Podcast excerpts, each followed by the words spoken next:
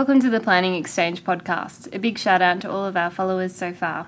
For those of us who found us through iTunes, we encourage you to drop by our website, www.planningexchange.org, to check out our other resources and a schedule of upcoming podcasts.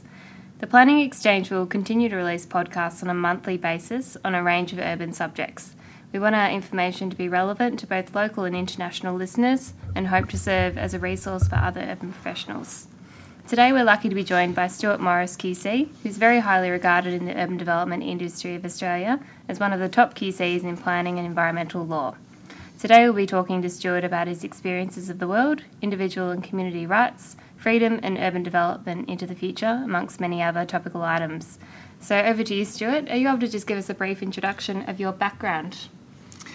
Well, I've been involved in uh, arguing about planning and development matters for most of my career.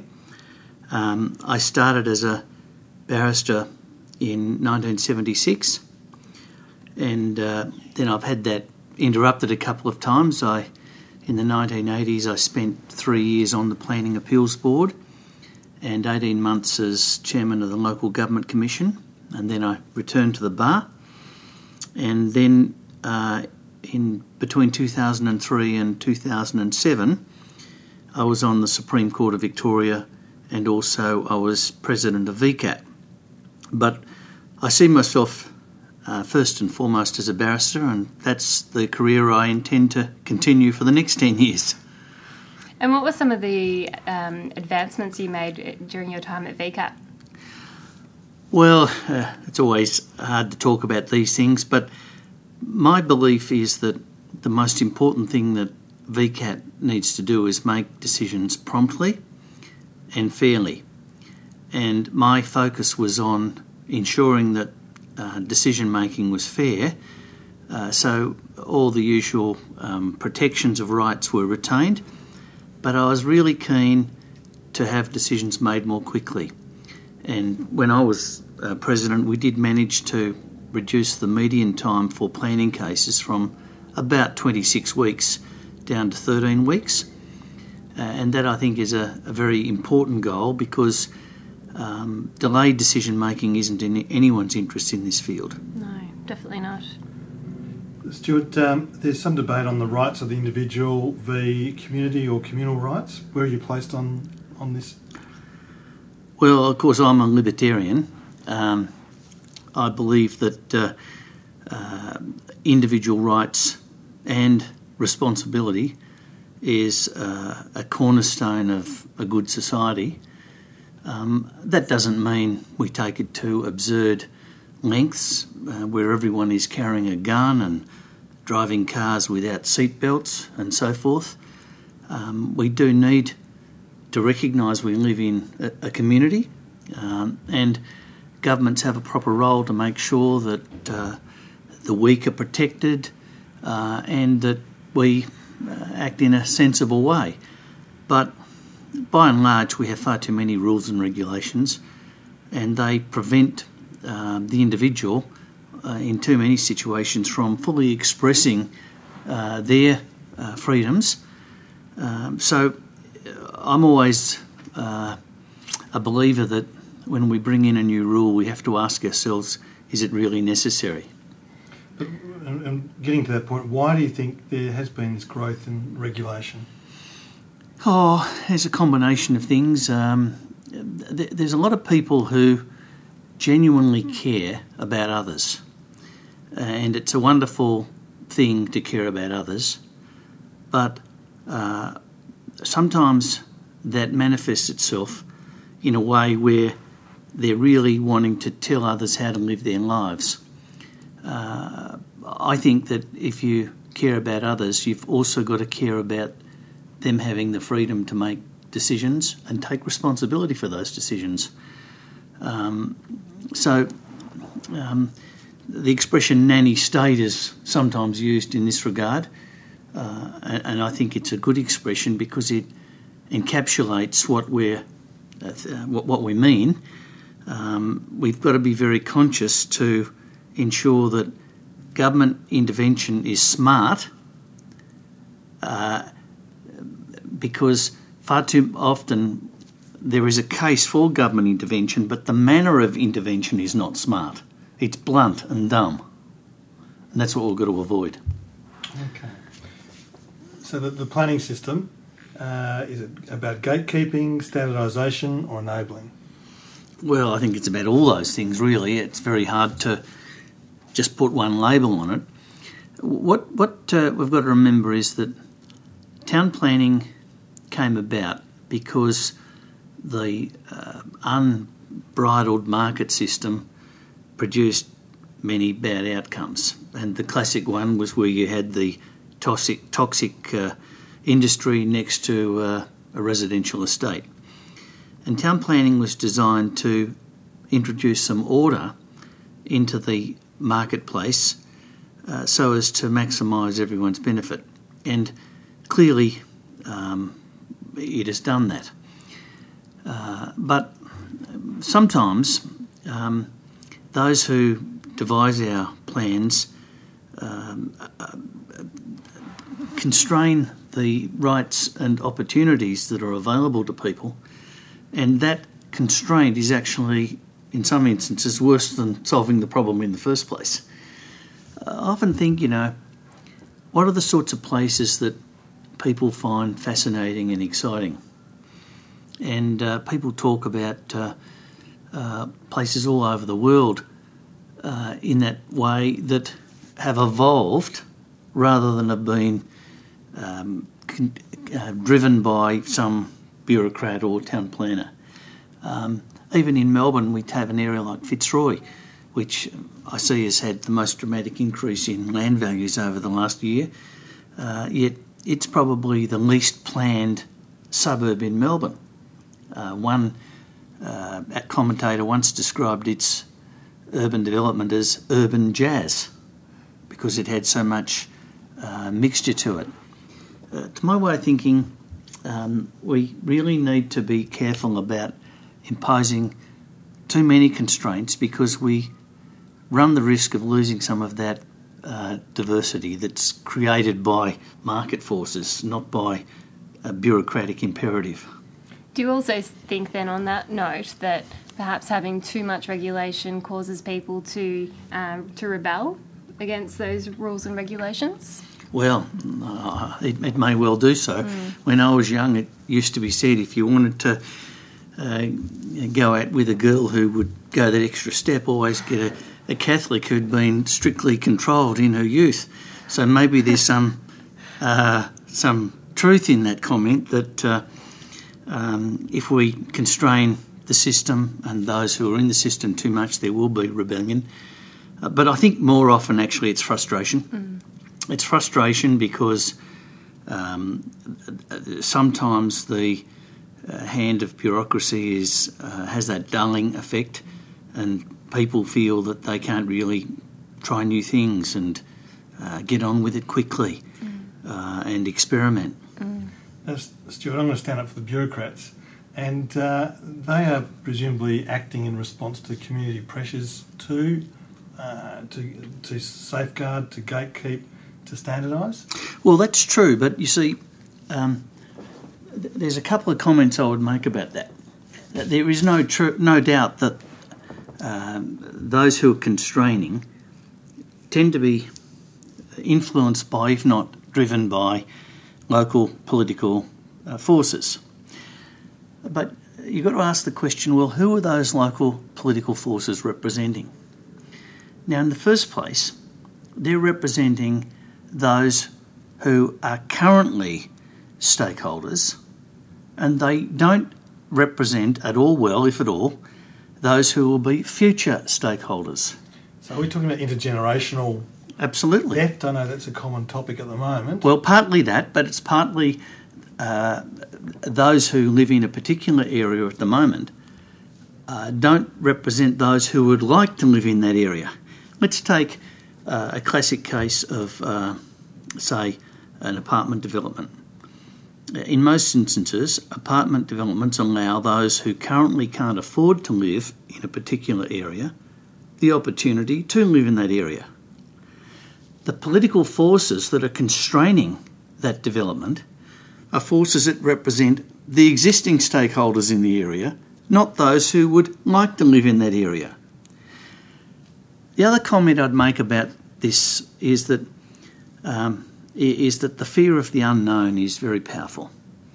Um, so often we uh, see circumstances where uh, some project has been widely feared, and when it's built, the reaction is, well, it's actually quite nice. Uh, we don't mind that at all. Uh, that's not an unusual reaction. Uh, uh, indeed, I had a, Uh, an architect in here the other day uh, who I represented four years ago, and uh, the project is now built. it's an apartment development in Hawthorn. And I said, Well, how's the reaction been? And he said, Well, most of the neighbours are now complimenting us on such an excellent building, when at the time they were resisting it strongly. And so this is another one of our reasons for constraints is this fear of the unknown. Do you think that the same principle applies with um, large infrastructure projects?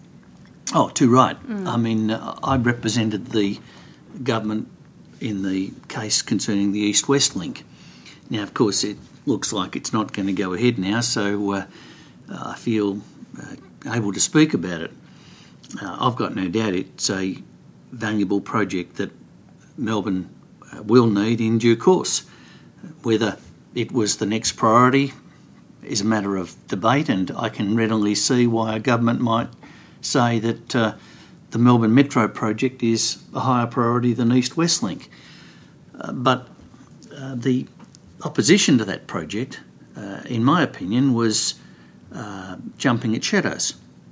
And, uh, um, and, and, also the, the, those who were vocal about it tended to be those in whose backyard the project was mm. to be built and didn't fully represent those who would benefit from or use the project. Mm-hmm. A common problem in planning, um, in resolving planning matters in Melbourne.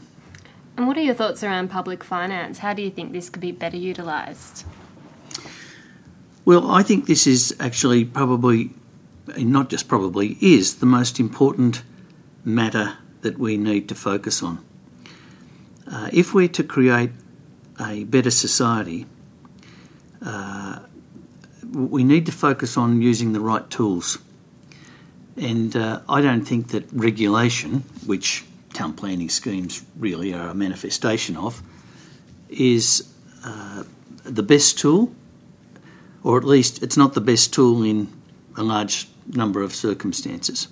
Rather, we need to focus much more strongly on financial incentives and disincentives. To my way of thinking, uh, the beauty of those instruments is not only do they achieve better outcomes, but they do so whilst maintaining the freedom of the individual to make a decision that they choose. Uh, to my way of thinking, for example, um, we should be tolling all our urban freeways. That way, if you want to get from one side of Melbourne to the other uh, quickly, you can, provided you pay the price. Equally, the tolls that are collected will pay for those freeways or at least contribute substantially to their cost, uh, thus taking the burden off the taxpayer to provide that sort of facility. When it comes to public transport, we need to change the way we pay for the recurrent costs of public transport. In large part, public transport is a, a service to property and it should be the owners of property, particularly those well serviced by public transport, who are contributing to that cost. Because even if you don't use it, you're getting a benefit from its provision. Mm-hmm. Um, there are other examples in the public finance area I could give, but I see this as quite critical to uh, achieving a, a, not only a better society but a better uh, urban environment. That raises the point, Stuart, that um, land economics and town planning and urban development it seems to have been decoupled in the last 15 years with those notions. Absolutely, and and and what you, you you'll get the decisions about uh, land economics being made by a treasury department, and not by a planning department. Let me give you another example uh, parking levies. We now have a levy on parking in the CBD and a number of other inner urban areas. An excellent idea, as it's discouraging people from parking in areas that uh, uh, manifest itself with traffic congestion. But that was came, from Treasury. That was Treasury's idea, and they drove it. And uh, it hasn't been uh, implemented very thoroughly. For example, on street parking in central areas is far too inexpensive, uh, with the result that we actually get uh, wasteful traffic generation with people driving up and down looking for a parking space. Um, so, so, so, we really uh, need to bring uh, public finance into. Um, we need to recognise that it's an excellent tool to implement our urban strategies. Now, it seems that there's a whole idea of new ideas which you're raising. It's that sort of creative soup that where new ideas bubble up and are formed. How can we encourage that process? Uh, well, uh, in 50 words or less, bring people together, um, promote um, lateral discussion, lateral ideas in discussion. Um, not freeze people out because they've got a new idea that hasn't been tested. Uh, ensure that uh, um, we maintain discretion in our planning decision making rather than have rules for everything. Um, there's some of the ways, but look, it's it's it's, it's it, there's no formula for having good ideas. Um, what we need, though, is to create an environment where good ideas are more likely to come forward and um, manifest themselves. I mean, Ed Glaeser, who wrote the book The Triumph of the City, he commented that uh, if you have people working and living close by to each other, they bounce their ideas off each other with the result that the good ideas uh, go forward. Um, and, and I think that uh, that's probably, to the extent that there is a formula, the only one I can advance. Our last interview subject, Tim Biles, was talking about the need for courage in planning. Any thoughts? Well, I think you need courage in life. Uh, I don't know whether it's just in planning. Uh, what's been beaten out of people is a willingness to take risks. It's being beaten out of uh, our kids when they go to school. It's been beaten out of our kids when they uh, study for exams, uh, and so on and so forth. Um, I, I firmly believe that risk taking is an essential part of life. Uh, sure, you've got to measure the probabilities and the consequences of making the wrong choice, but um, we need to take more risks generally. Um, I think uh, um, uh, Tony Liston, who was a VCAT member, made a very good speech once when, when he commented that uh, he'd taken a lot of risks and he'd approved a lot of development in his time but he said uh, uh, if, if he got it all wrong, it wouldn't actually take that long to demolish the buildings, and he calculated the time. Now, I think we need to take more risks, and obviously that includes this question of having greater courage. Do you think people are afraid of taking risks because of the backlash from community groups, which which occurs as a common consequence of most town planning applications? Well, they're afraid of taking risks because uh, they're scared of the criticism mm. if the decision uh, turns out adversely. Um, but you know, if you take a few risks, what you'll tend to find is that 90% of what you do comes up very positively, mm. and the 10% that um, is negative is vastly outweighed by all those positive outcomes. Whereas if you don't take any risks, you don't get the positive outcomes. Mm. Uh, I'm not talking about reckless, wild risks like you've, you know, like you might take after you've had a, a night on the town. uh, I'm talking about sensible risk taking where you uh, come across a new situation and you're willing to try a new way of solving a problem, whether it be in public finance or building form uh, or whatever. Uh, that's the sort of thing I think we should be more adventurous about. On that adventurous, how do you see architecture being handled in the planning world? New architecture? By and large, pretty well. Uh, I think that uh, in, in, Victoria, uh, our system has um, provided architects with a reasonable scope to paint their to paint on their, their but uh, compared with some other parts of Australia where the rules are uh, more formulaic, um, we can look at some lovely buildings we've got in Melbourne over the last 20 years, some not exciting buildings, I should have called them. Mm. Uh, um, when you when you get a building like the Eureka Tower, you can't help but admire it. I can see it from my place at Cape Schanck uh, on a on the on a uh, at sunset. Uh, it lights up like a candle from what, 60 kilometres away. Mm. It's just magical. Um, now, of course, not all buildings are of that ilk, but nonetheless, um, I, don't think that uh, that's the problem so much.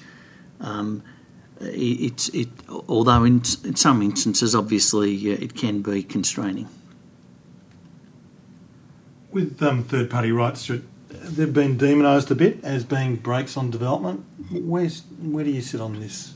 third party rights? I've always been a supporter of third party rights, um, but uh, where, where, they fall into disrepute is when uh, they cause a lot of delays. Uh, one of the reasons why uh, I believe that planning disputes have to be resolved quickly uh, is because otherwise third parties can hold up a decision um, and so I see the time taken for the system to work as strongly linked to the question of third party rights. Uh, sadly, what's happened is that uh, councils and VCAT are taking are each taking longer to make decisions for a variety of reasons, uh, and as a result of that, third party rights are the easy thing to discredit. Imagine if a council made a decision within two months of receiving the application. And imagine if VCAT then made a decision within 13 weeks after the lodgement of an appeal to VCAT. In other words, we're imagining a world where from woe to go, it would be less than six months. If that were the case, I rather doubt that there'd be such a concern about third party rights. But in practice, for any significant development, using a variety of little tricks, I'll call them. The council often takes four or five months or longer, and uh, VCAT's more like six months. So we're talking about a year, sometimes 18 months. Uh, naturally, with those sorts of delays, third parties are going to be blamed. How do you change that culture? Uh, there's only one way, and that is by constant uh, vigilance. Um, inertia is uh, and conservatism are part of the problem. Conservatism in that the council will say, well, we need an arborist report, or now we need a landscape architect's report, uh, now we need this report, uh, a root expert report, or whatever. Um, that's conservatism. And inertia, well, you know, we're all guilty of that, putting off to tomorrow what we could have done today. Uh, so vigilance is the only way. I mean, some states they uh, have said if you don't make a decision within a certain time, it's deemed to have been granted or deemed to have been refused, and we even have that aspects of that in our building approval system. Um, I don't think that's a very good answer because um, when things are deemed to go this way or that way, it tends to then uh, provoke a decision immediately before the deeming date that uh, is an ill considered decision So I don't think that's really the answer. People game the system, whatever it is. If, Absolutely. So, how do we give weight to what actually matters? Um, Is it again taking a risk and putting forward what we think is, is Uh, the of, real? of course, you have to take a risk, but if you're a decision maker, um, the the most important thing is to work out what is important and what's not important. Uh, I've often said um, to VCAT members and others that most cases turn on one, two, or three key elements. And even though in the argument before you 20 or 30 might be raised, ultimately it's those one, two, or three that matter. And the uh, key skill the decision maker has to learn is how to identify those one, two, or three matters. Because if you can identify what really matters, generally analysing what is the right outcome is straightforward. Where I think that decision makers go wrong more often than not is that they fail to identify what really matters. Um, and, and, and sometimes that you have to be courageous about that um, because um, what really matters might not be the matter that the parties think really matters. is this, Stuart, part of the information overload that we've had? I mean, you would notice it in your career, the, the amount of information you receive presumably has gone up exponentially since when you started. Absolutely. Um, you know, as a barrister, uh, often I would get a brief now that's in three volumes. And I'm not talking about three small volumes, I'm talking about three large arch folder volumes. Uh, my practice is to sort through that and try and reduce the content to one small folder, about a sixth of the original and include in that small folder the things that I believe are important. Um, and in the vast majority of cases, it's not a difficult exercise. Uh, you need to not only be a quick reader, but you actually need to be a selective reader. Mm. That is, to work out what bits you must read, what bits you can simply peruse, and what bits you don't have to look at at all. Mm. Um, and uh, I don't know whether that skill's being taught that much these days, but it's an essential skill. Just as in terms of that's in terms of uh, your input, when it comes to your output, uh, one of the things that I would like people to be better at is the old art of précis. That is reducing uh, a, a, large volume of words down to 50 words or 100 words um, because that skill requires you to think clearly about what matters. Mm. So, projecting forward, what would you like to see in the urban development industry? Well, um, I'd like there to be a conscious decision made. In every case where intervention by government is thought desirable as to what tool we should use. Um, we should not automatically think that regulation is the right tool in every situation. Uh, there are other tools, there are incentives, there is education, there are economic tools like taxes or subsidies. Uh, we always must think is there a way of achieving this without another set of rules that people have to comply with? Uh, for example, I'd love to uh, see us uh, tackle traffic congestion not just by building more roads or building more train lines or whatever, but by regulating the demand for roads using our pricing system. We now have the ability of it uh, to do that with uh, tags in, in cars. Um, wouldn't it be sensible if um, we let people travel for free on roads when they're empty, but charge them mm-hmm. when they're full. Mm-hmm. Because by charging them, what we're doing is within saying, well, if you value this ability to move um, at a reasonable speed during busy times, you can pay for it. You have a choice. And if you do exercise that choice, then you get a, get some a benefit as a result. To me, it's just classic uh, market theory. There, on the count, on the flip side, Stuart, there is the issue that a lot of people don't have choice in the urban in the urban model that we've set up. A lot of people live in outer suburbs. Most people live in the outer suburbs. They don't have a choice. Well, well, uh, people do have choices.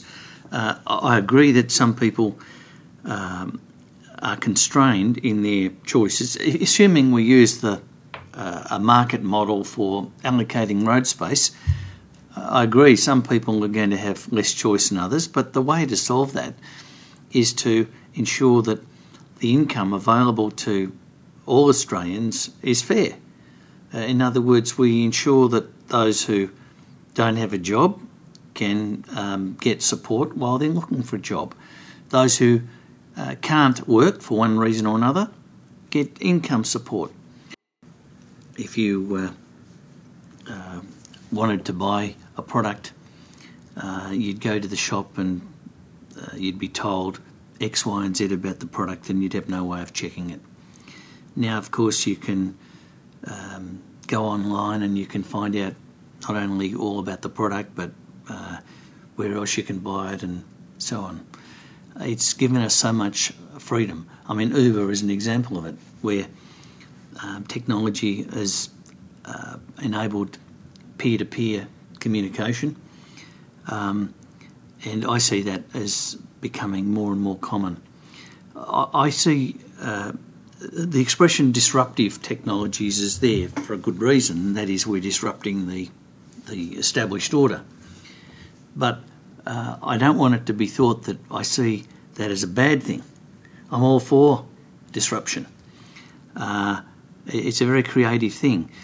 Um, there's a famous uh, uh, paper written, I think, in the 1960s by Thomas Kuhn, uh, where it's explained that most scientific progress comes about when someone thinks outside the square, uh, where the uh, paradigm that has defined scientific thought about a particular matter is somehow broken apart. Um, and, and I think that that applies not only in the area of science, but um, in the area of planning and urban development. And uh, I see this as a very creative thing, which we. Uh, it, does, it doesn't feel creative if you're the one being disrupted, but um, uh, nonetheless, it, it's it's ought to be encouraged. So, just coming back to the libertarian approach, a theme in your comments earlier, what would you like our listeners to mull over? Well, I'd like them to mull over this. I'd like them to consider uh, next time we think that the government should do something about this or that, to dwell on uh, not just whether it, it's desirable to do something, but to focus very much on what we should do. Because the means of intervening is often just as important as the decision to intervene. And when it comes to the means of intervening, I'd like um, focus to be on how we might do it while still allowing the individual to make a choice, while still allowing the individual the freedom to uh, do it the way they want to do it. Um, and there are many ways, I think, using economic incentives and disincentives where we can go down that line. Mm-hmm. And any recommendations for planners and designers out there? Oh. In your closing comments for today? Have I got any recommendations? well, uh, I suppose the, the, most important recommendation is um, be bold, have a go. Uh, don't let the bastards get you down. um, I think that's the most important thing. Uh, far too often, what we see is regurgitation of ideas. Um, someone is told design this or design that, and they regurgitate what's gone before. Uh, you get it in the law too. Yeah, you'll notice that um, often a, a submission made at VCAT looks very similar to the submission that was made last week and the one made the week before, even though the subject matter might be quite different or the key issue is substantially different. Um, so have a go. Uh, don't worry about how it's been done previously. Uh, as Frank Sinatra would say, do it your way. Thank you, Stuart. Thank you to all who've tuned in to this podcast. We trust that Stuart's provided you with some thought provoking ideas and insight into some of the issues currently rippling through the urban development industry. Just a reminder to our listeners to also check out our website www.planningexchange.org, where you'll find further information on all of our past and future guests. Thank you, Stuart. Relax your body. What makes you an exception? to get ready to fly. the history of the future.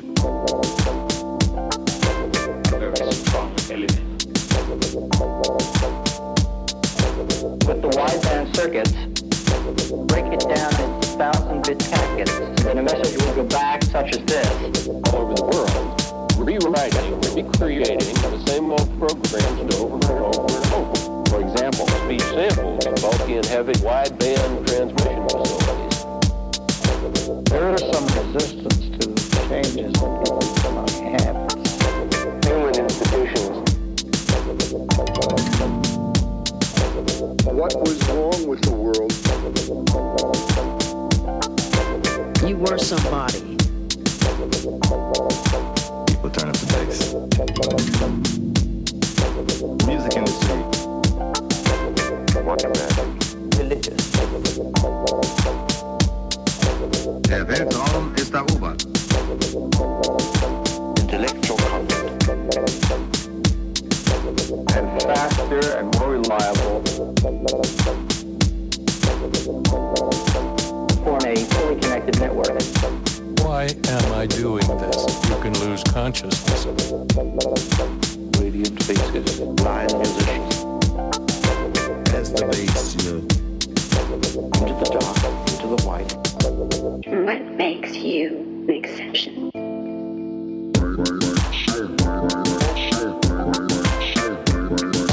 Bastard. Bastard. Every club in London.